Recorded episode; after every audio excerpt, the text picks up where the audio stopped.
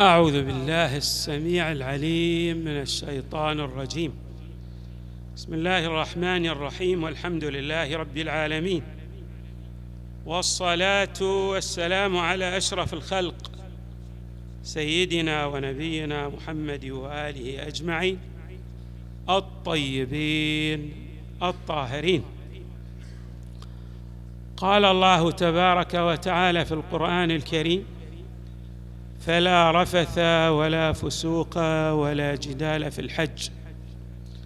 استعرضنا وإياكم أن الجدل في الحج أخذ بمعنى خاص وهو الجدل المقرون بالقسم بالله تبارك وتعالى غير أنه في الروايات الواردة عن المصطفى صلى الله عليه وآله والأئمة من أهل البيت ورد بنحو عام وقد ورد التحذير المؤكد منه وتبيان الأضرار المترتبه عليه.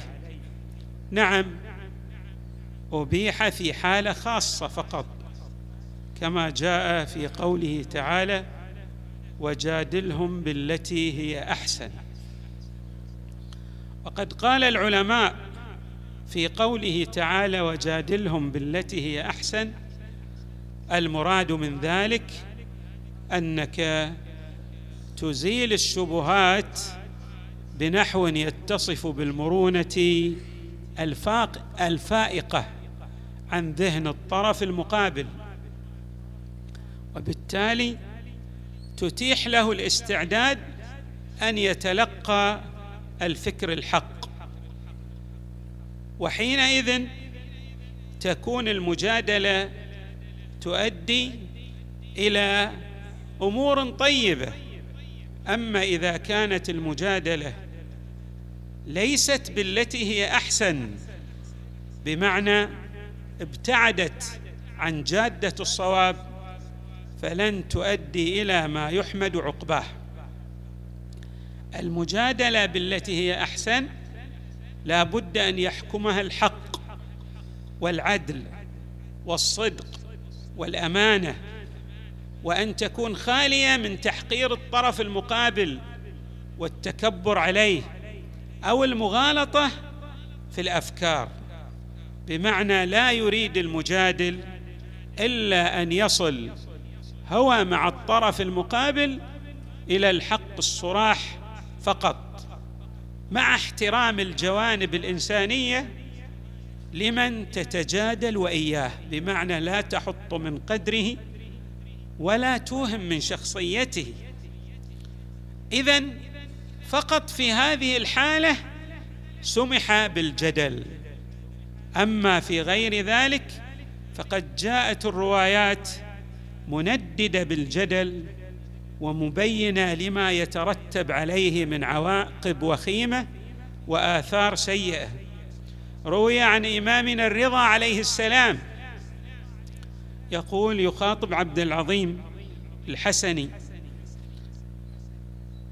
يا عبد العظيم أبلغ عني أوليائي السلام وقل لهم ألا يجعلوا للشيطان على أنفسهم سليء سبيلا ومرهم بالصدق في الحديث وأداء الأمانة ومرهم بالسكوت وترك الجدال فيما لا يعنيهم.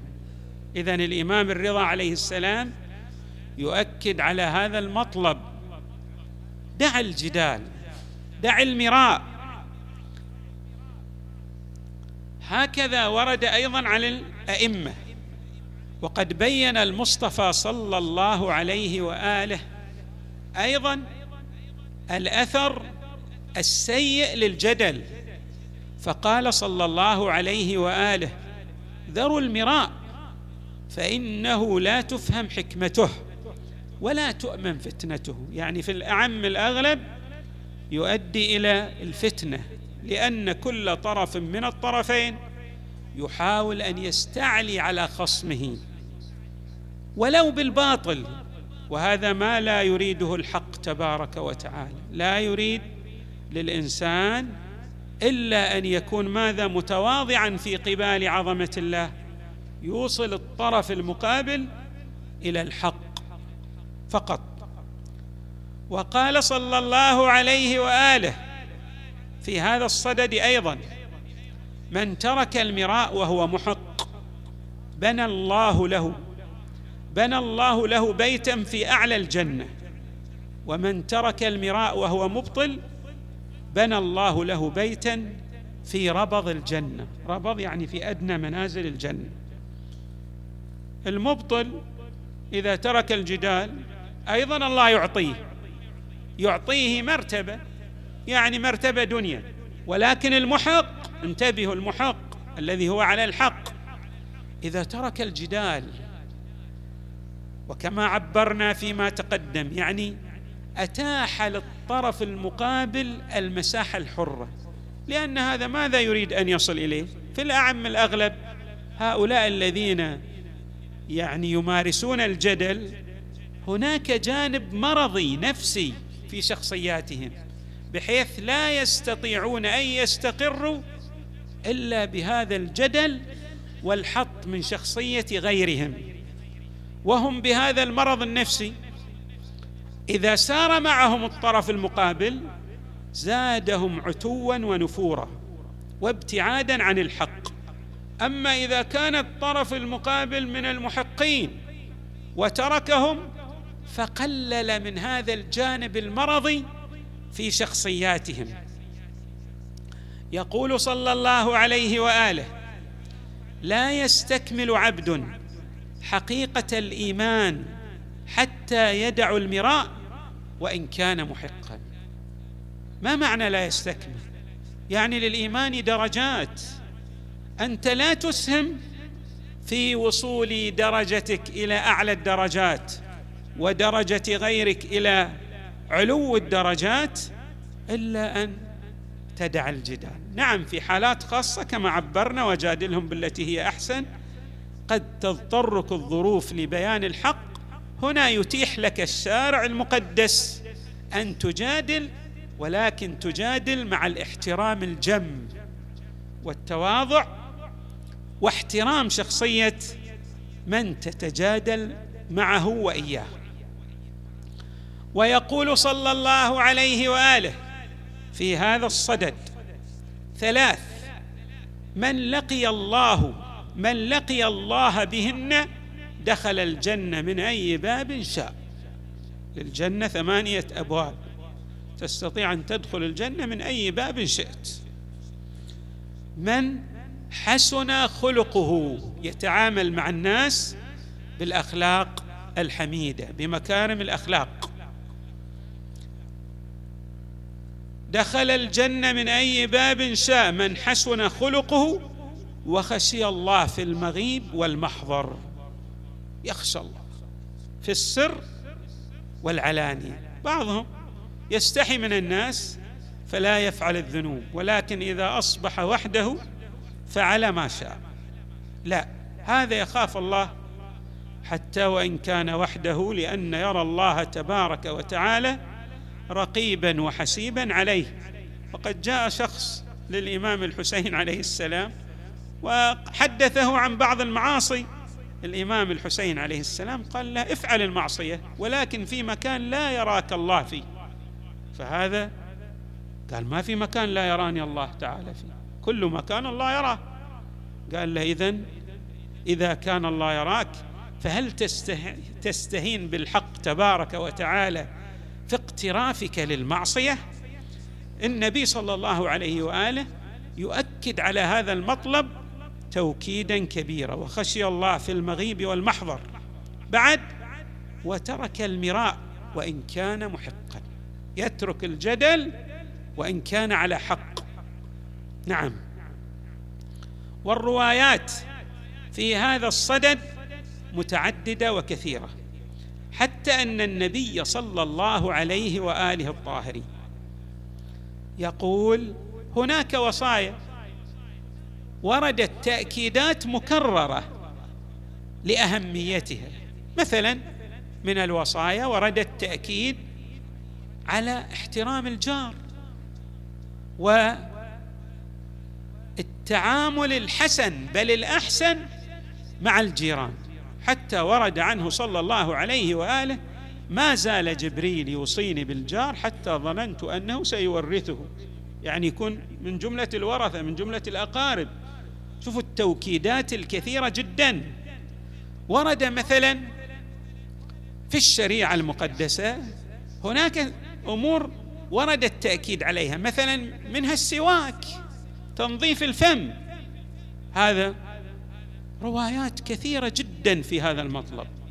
حتى في بعض الروايات بالرغم أنه مستحب ولكن يكاد أن يصل إلى حد الوجوب من أهمية التأكيدات على نظافة الفم بحيث لا يخرج الإنسان ولا يصلي إلا يستاك إلا يلاحظ نظافة فمه لأهمية ذلك في تعاملك مع الغير. النظافة من الإيمان نظافة بشكل عام ولكن نظافة الفم لها أهمية فائقة وخاصة في الروايات. انتبهوا في الروايات. أيضا هناك التأكيد على هذا المطلب. ترك الجدل. ترك الجدل لأهمية ذلك في بلوغ درجات عالية من الإيمان وفي إتاحة المساحة الحرة التي قلنا بحيث الإنسان يرجع إلى ضميره ويحكم وجدانه ويرى أن الحق مع خصمه ولو بعد حين لأنه يرى أن الخصم في حالة من الاعتدال في سلوكه في تعامله مع ذلك الطرف الذي يصر على جداله بالباطل. نعم. النبي صلى الله عليه وآله في هذه التوكيدات يقول ما أتاني جبرائيل عليه السلام قط إلا وعظني قدم لي نصيحة موعظة. ثم قال صلى الله عليه وآله فآخر قوله لي إياك ومشاده الناس فإنها تكشف العورة وتذهب بالعز. يعني أن تجادل مع كل أحد هذا يجعل الغير يبحث عن النقائص والعيوب في شخصيتك. ومن هو الشخصية الكاملة التي لا لا تعتريها عيوب؟ كل إنسان له نقاط ضعف. أنت بجدالك تتيح للأطراف التي تتخاصم وإياها ومعها أن تبحث عن النقائص في شخصيتك. فماذا؟ تسلط عليك تلك الألسنة الحداد التي تحط من مكانتك. فلذلك النبي يقول فإنها تكشف العورة يعني تبين المساوئ الموجودة في شخصيتك. بعد وتذهب بذلك العز والسؤدد في شخصيتك.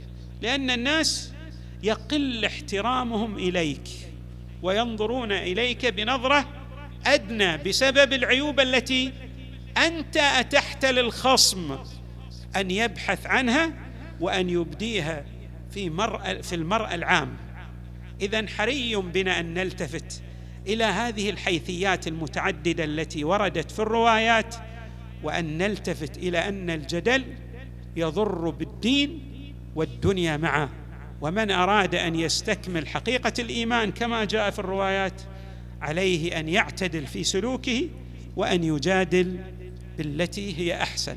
نسأل الله تبارك وتعالى أن يجعلنا من المحقين ومن السائرين على هدي محمد وعلي وآلهما. والحمد لله رب العالمين. وصلى الله وسلم وزاد وبارك. على سيدنا ونبينا محمد وآله أجمعين الطيبين الطاهرين.